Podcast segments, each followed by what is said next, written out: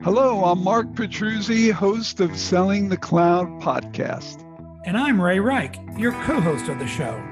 We talk to a wide variety of cloud and SaaS industry thought leaders and revenue generation experts who share their unique insight into what is required to build and grow a great business in the cloud. Now, on to today's show.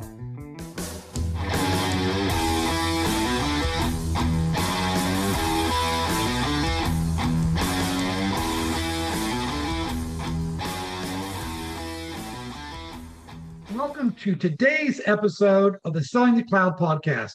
I'm your host, Ray Rike, and I'm joined by my co host, Mark Petruzzi. Today, we are joined by Megan Bowen, the COO and Chief Customer Officer at Refine Labs. Today, we'll be discussing three things with Megan. First, opportunity, luck or persistence. Second, paying it back by paying it forward. Is that an opportunity or a responsibility that we all share?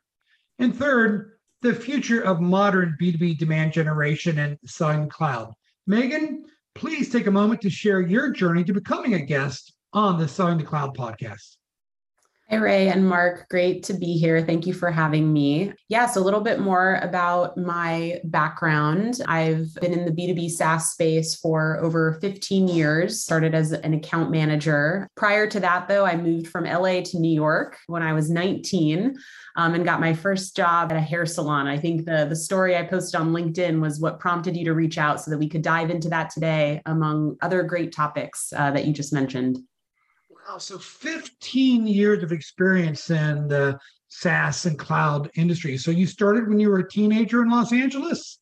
I moved from LA to New York when I was 19 to finish college. And while I was in school, I got a job at a upscale hair salon on the Upper East Side. Um, and that was how I was able to put myself through college and then right out, out of college, I was able to get my first job as an account manager at an ed tech software company. So that pre that precursor to then getting into the the startup scene and working in in the software space.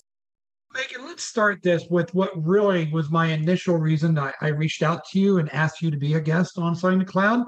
And that is, I saw the post you made about a former boss, Julio, I believe, and I mm-hmm. think he was the person who actually gave you your first kind of opportunity when you moved to New York. The authenticity to us was so moving. I wanted you to share this story with your audience. And more importantly, what motivated you to go ahead and post about it 18 years later? Yeah, absolutely. This was in 2003. Um, I was 19 years old. I moved to New York without much of a plan and realized I needed to get a job. Um, believe it or not, I was looking in the classified section of the New York Times. so I'm dating myself. And I found this advertisement to be a receptionist at this hair salon.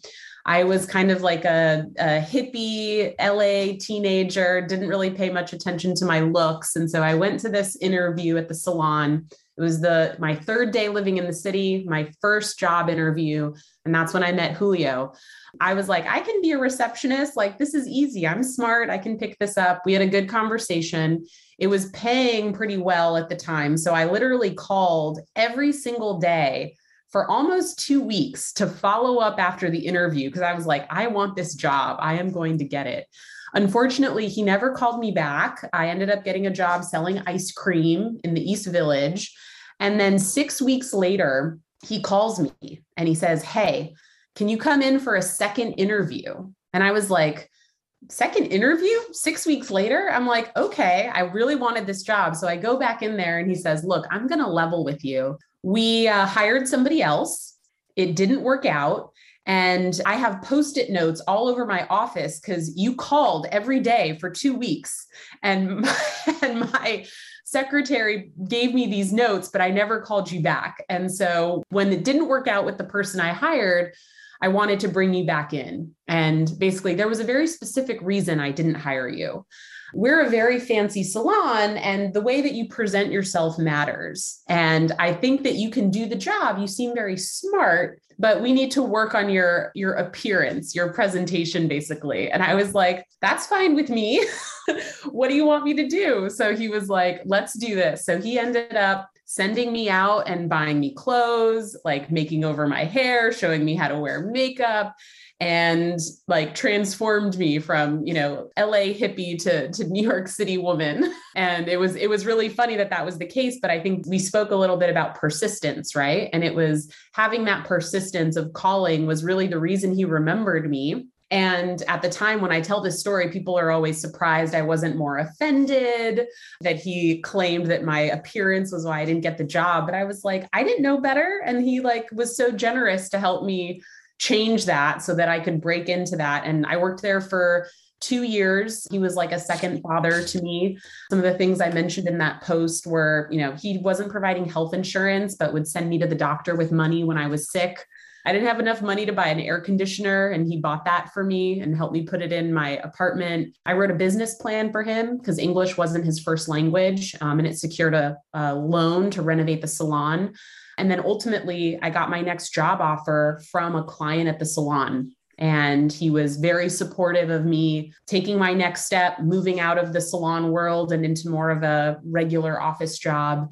So from beginning to end, you know, not only did he take a chance on me, but he went above and beyond in supporting me. And I actually, right before I moved out of the city, I went by to visit him because I was I was curious how things were going after the pandemic. And it was just really nice to reconnect that many years later and he's doing well. And it was just wonderful, heartwarming to just see him and reminisce about our time together. Wow, Megan, that was that was a great story, and I saw some of it, you know, on LinkedIn. But hearing you talk it through, it even takes it to another level. So, I guess, but the first thing to me, it sounds a little bit like a made-to-TV movie. You know, uh, like I'm, I'm wondering if like would this be Emma Stone, you know, who would play this part, or like Emma Roberts? I don't, I don't, we have to work on that a little bit, but it's it's really cool, and it does highlight really what matters in business and that's the humanity side of it and the loyalty side and you know i'm very proud to say i've made a career myself with those same principles so that all being said now you know 19 years later you have this incredible business refine labs and it seems like you're running it the same way so can you tell us a little more about you know how you've taken all those great lessons and turned it into this great business you built Absolutely. I think that I've had the experience of working for people like Julio who take a chance on you. You know, they believe in you before you believe in yourself. They go above and beyond to show that they care about you as a human. And there isn't anything I wouldn't do for him because of what he did for me. And then I've been in other environments where it's been very clear that, you know, a leader or a manager views the relationship as very transactional and they're uh, working with me in order to achieve an outcome only and don't express any care, compassion, or empathy about me as a human. And going through both of those experiences, are very different, right? In one case, you feel very cared for and understood, and that actually motivates you and inspires you to be better than you were before. Where in the other environment, you know, you feel that you're a means to an end and can sometimes even feel used or, you know, basically only worth what you can provide versus who you are and how you show up. And so, because I've experienced both of those extremes, it was very clear to me the impact on my motivation and my ability to perform and um, my commitment to a team. And so I believe that, you know, at this stage in my career as a team builder and a company builder, my first mandate is to create the conditions for other people to be successful. So whether that's my team, whether that's my customers, whether that's my business partner as the CEO of the company, right? Like where I get satisfaction is helping other people fulfill their potential. Um, and that can mean many, many different forms. And what I've come to realize through my experience is it's actually really basic and fundamental things that you can do so that people will exceed your expectations and do great things. And so the way that I like to break it down is number one, for me is empathy. If you can meet people where they're at and you can demonstrate that you understand where they're coming from, it is a building block to creating trust. And so I think taking the time to really get to know the people on your team, your customers, treating them as a human, before treating them as a resource. That's number one. And that's just being a good human, right? You don't have to go to business school to, to do that well. You I probably this- shouldn't go to business school if you want to do that well, as someone who went to business school, but that's another uh, podcast. Absolutely. You know, I think the other piece is, you know, I believe that as a leader, you have an obligation to communicate a vision and clarity on goals and expectations. There's a million ways to achieve a goal. And so, my belief is if, if your vision is really compelling and the goals and the expectations are incredibly clear, then you give people what they need, but let them figure out how to achieve those goals. And when people have that autonomy, when they have the ability to figure those things out on their own, and you provide them with that belief, like, I know you can do this. This is what I want. You let me know what you need, but I trust you and I believe that you can figure this out that's incredibly motivating to people. And very often, if you can do that well with a lot of different people, you actually can produce outcomes that you never even thought possible because you're actually mobilizing so many more people and not just barking out orders and telling people exactly what they need to do to get there. And so that creating that space is really important. Again, though, that compelling vision and that clarity is key so that they understand why they're there and what they're trying to accomplish, but then let them figure out the how and the what. And then I think lastly, you know, recognition is really important. I certainly, you know, I say one of my character flaws is I just love external validation. Man, a pat on the back will fuel me for months. and the reality is is most people are that way. And so whether it's public recognition, private recognition, praise for a job well done, but also constructive feedback on how things can be done differently and delivered clearly and kindly. It's so important. And that really continues to build on that trust and continues to fuel their professional growth. And so I think if you really just focus on those core fundamental things, that your business outcomes are actually just byproducts of doing those things really well. Megan, I love your kind of three terms, right? Empathy, the clarity of vision, and recognition. But before you can build that type of environment for people to thrive, they have to get into that environment. So I want to link back to Julio giving you a chance. And one of the things I was struck by was your persistence, all those post it notes on Julio's wall. So, my first question to you, and this is for those people trying to break into the B2B cloud industry, et cetera. We've had a lot of discussion about opportunity and access over the last 18 months. I think it's a very much needed conversation. But I want to first talk about the individual's responsibility. So we talk about luck versus persistence. Can you share any words of wisdom or advice to our early career people about how persistence actually is the precursor to opportunity, access, and luck? Yeah, absolutely. And so I always tell people when I go like through the highlight reel of my career, people are like, wow, you just seem to like get one opportunity after the next. Like, that's incredible. You were so lucky, right? And when you actually get into the specifics of how long it took me to build my career, it really did require a lot of a lot of persistence. And so the one thing that I'll say is actually right out of high school when I was 18, I, I started selling Cutco knives.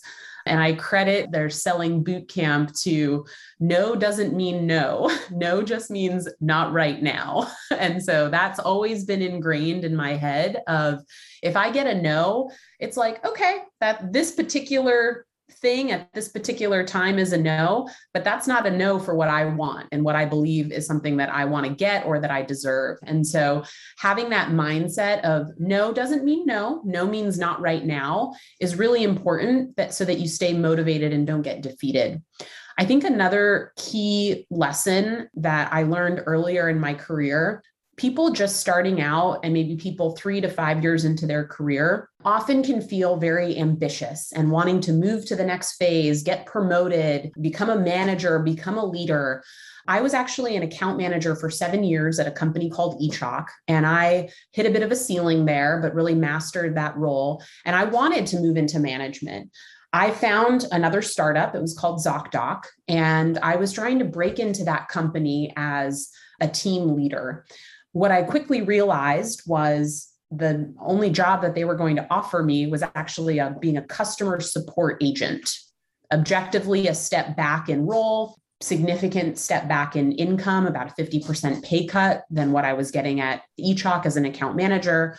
But you know what I said? I said, this is a really young company. They're just getting started. This idea is great. Booking doctor's appointments online, like, yeah, this is what people are going to do in the future. You know what? I'm going to take a step back because I think by taking a step back, it's going to allow me to take two giant steps forward.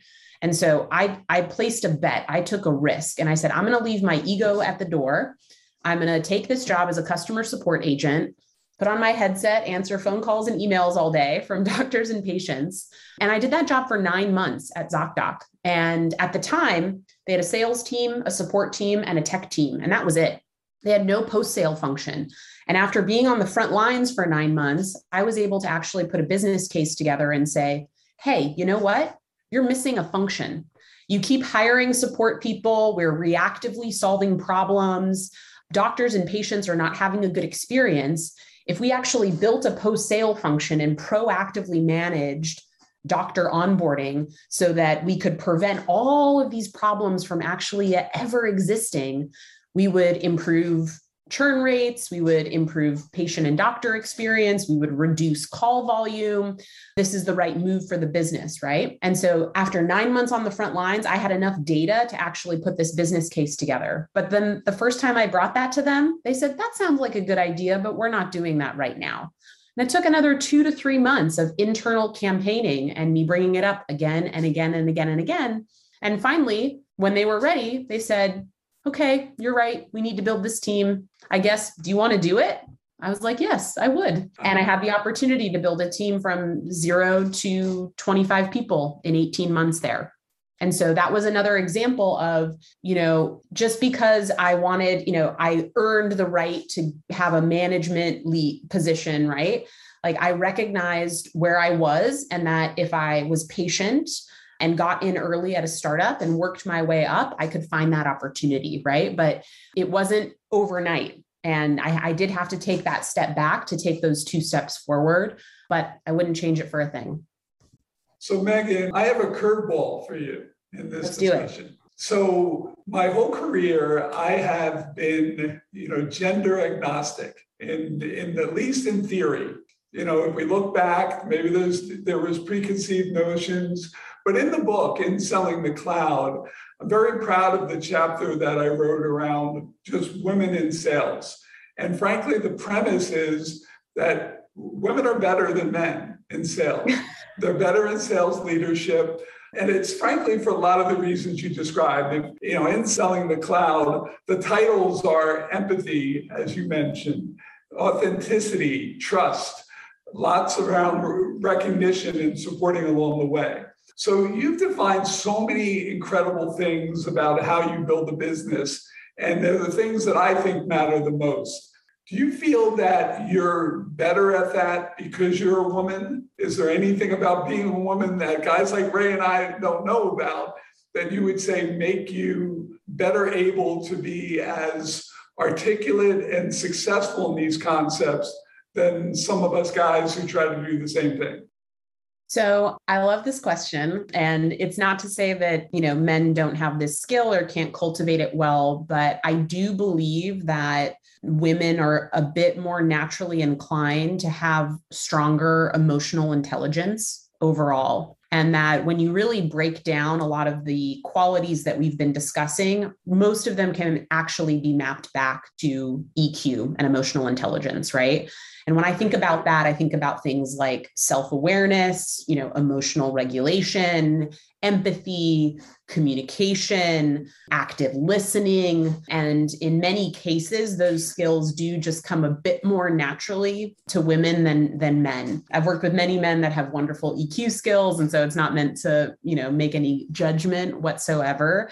I will say though that as a woman leader, it's been a really interesting journey for me too, because I lean into those qualities and I lean into those strengths of mine, but it hasn't always served me well in many cases, it has. And I've been able to rally a team together, build trust really quickly, both within my team and cross functionally to get things done.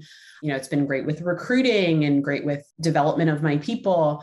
But I've had my own challenges in trying to get into the C suite and navigate a boardroom or, you know, a board meeting or investors. And I've certainly been told that I can be too emotional or I'm focusing, I'm over indexing on, you know, if the sales team didn't hit their numbers, it must be the team. Like, let's fire them and find new people versus considering that there could be other reasons that are at play, right? And that I've, I defend my team too much or this or that. And so it's interesting because I think those are in my view really important qualities but they're not always actually well received in the day to day I don't know if that answered your question. I kind of took a little no, bit of a tangent. It very much did. And, and one quick thing, Ray, I know you have a question as well, but just to stay into that, I'll share a little story myself. I have, you know, in writing the book and in some things that I've written in the past, which is a very just intrinsic type of focus on selling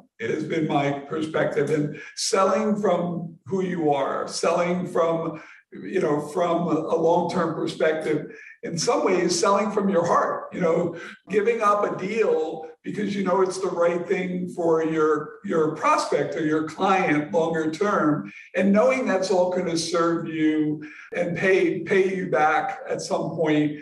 Uh, but even if it doesn't you know it's the right thing to do. And i've had friends and you know cro friends of mine over the years. And i it's actually one quote. I wrote an article he read and he came back and he, his exact quote was dude you really believe that? Like the whole concept of things will pay you back over time, doing the right thing, being authentic. And frankly, it was really sad the discussion we, we had afterwards because he was trained and a typical guy kind of way of looking at these things and looking at sales training is, you know, I have to be tough.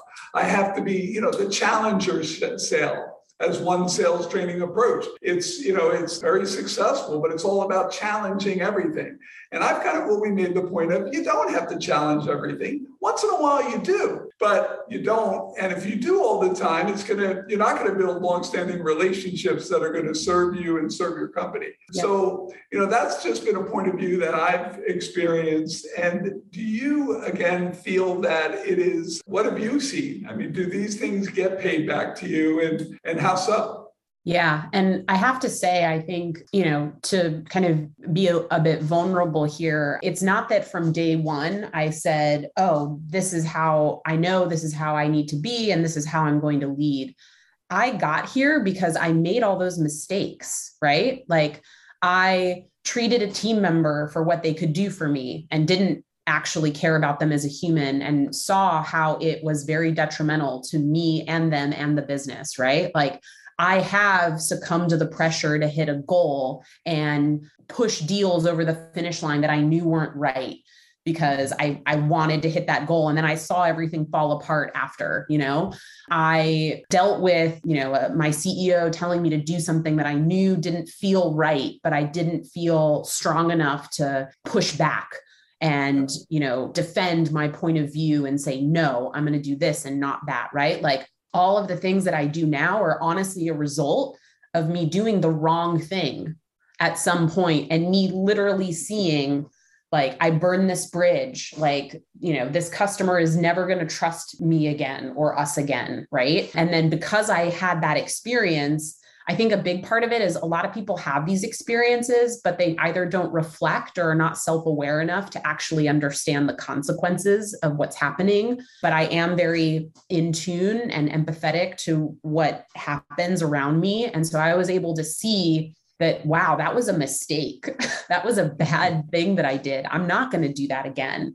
And then begin to notice other people making those mistakes and the same things happening. And so I do think that there's a part of your experience that has to get you to this point where you realize that playing the long game does make sense. And sometimes you do everything right and you, you know, quote unquote, you still lose. I don't think you actually lose if you do the right thing, but you might lose that deal, right? Or that project might not be finished on time, you know, for whatever reason. And so I I do think that there's an experience that I think really people have to go through to kind of really internalize these things. And then what I try to do is I try to pay it forward by telling people, like, learn from my experience, don't make my mistakes. But I'll be honest with you, one of my other leadership kind of principles is I know that sometimes people have to learn on their own. Like, yeah. even though I'm going to tell them, and like, you have to create, you have to create space for people to make their own mistakes because when they learn from that, that's a learning that they're going to take with them in a way that you telling them that thing isn't going to have the same impact. And so it's like understanding that like building a business is messy. Like it doesn't all have to be perfect. And it's okay if you make that mistake because that that cost was worth you learning that lesson in my view. Megan, I want to double click on you talked about emotional intelligence and how that has served you. But at the same time, persistence and drive seems to have served you well also. And some people gave you an opportunity. Even at ZocDoc, your drive said, I'm going to take a step back. And then when you came up with this idea about customer success after sale, they gave you the opportunity. How has this informed your decision making when it comes to hiring? Because when you're growing a fast growth company like Refine Labs or so many of our listeners, right, you want to get people with the right experience who can day one hit the ground and start to make a difference. But that's not always paying it back by providing opportunity and access to people who don't have the requisite experience. So, how do you balance that? How has your journey kind of helped you balance that? Yeah, it's a great question. And so, I would say honestly, what I've found, especially in building teams and companies, is there are certain roles that you'll be recruiting for and hiring for where there's really important black and white skill sets that you know are really needed for them to be successful.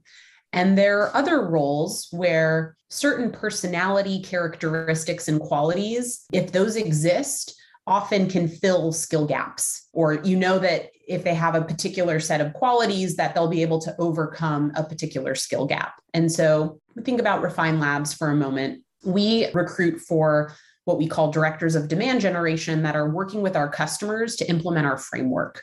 And it's really important that they have a certain amount of experience in B2B marketing and demand gen for them to be credible, for them to be effective at doing their job. So that's a particular role where we have pretty black and white qualifications that we do look for. But then we're building a business. And so there are other support roles in the company, there are other operational roles. And here is where I've said, you know what? Those types of black and white skills aren't as important. So, for example, I knew that we were going to be hiring, it was earlier days. I needed like a Swiss Army knife that could come in and do lots of different things with me. And I was like, right now, we're just going to call this role an executive assistant. But I know that this position is going to become a much more integral role in the company building and company operations. So, when I was recruiting for this role, it was like, I'm not looking for someone that's going to be an executive assistant for a long period of time. I need someone that's willing to come in and do the work that has aspirations and those different qualities that can grow with the company. And that as we grow, they can expand their scope and change over time.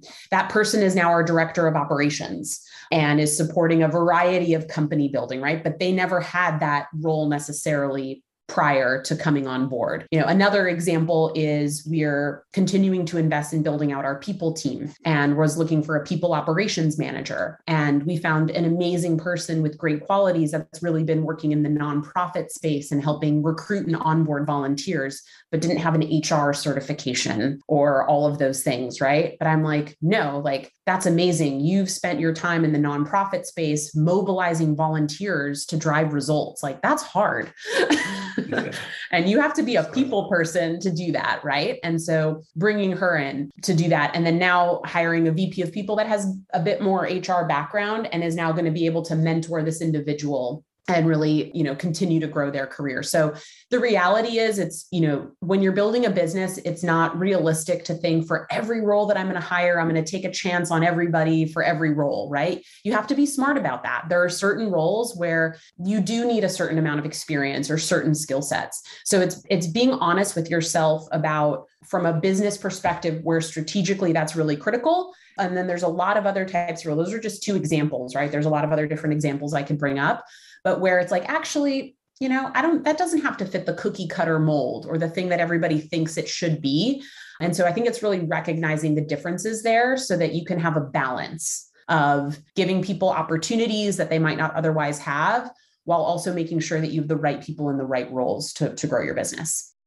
So, Megan, I really hope that our audience, particularly the young sales reps, don't look at your background and say, well, you know, Megan's not a prototypical sales rep, so I'm not going to listen as attentively to her as someone like a Paul Melchiorre or others that have gone completely through the sales ranks and has been on our podcast as well. Um, so I do hope they listen. There's a lot to learn from what you've shared today. Thank you so much for coming on. I'm going to hand over to Ray because nobody will, could close up our Selling the Cloud podcast like Ray can. So, Ray, finish us up. But Megan, thank you again for joining us. I love the way Mark did that. He knows me very well. I have another question I really wanted to ask, but we are up on those 30 minutes. So I'm going to use my emotional intelligence and not go there because I think the subject material we covered with you, Megan, was so good. So thank you so much for being a guest on Selling the Cloud. We really appreciate it. Absolutely. Thank you both for having me. And to our listening audience, if you're enjoying our guests and the content we're discussing on Selling the Cloud, it would mean the world to us to go ahead and subscribe to the podcast on your favorite podcasting app. Go ahead and give us a like, even give us a rating and give a recommendation how we can make the show even better for you as your journey in selling the cloud continues. Thank you, Megan. Thank you, Mark, for being my co host as always.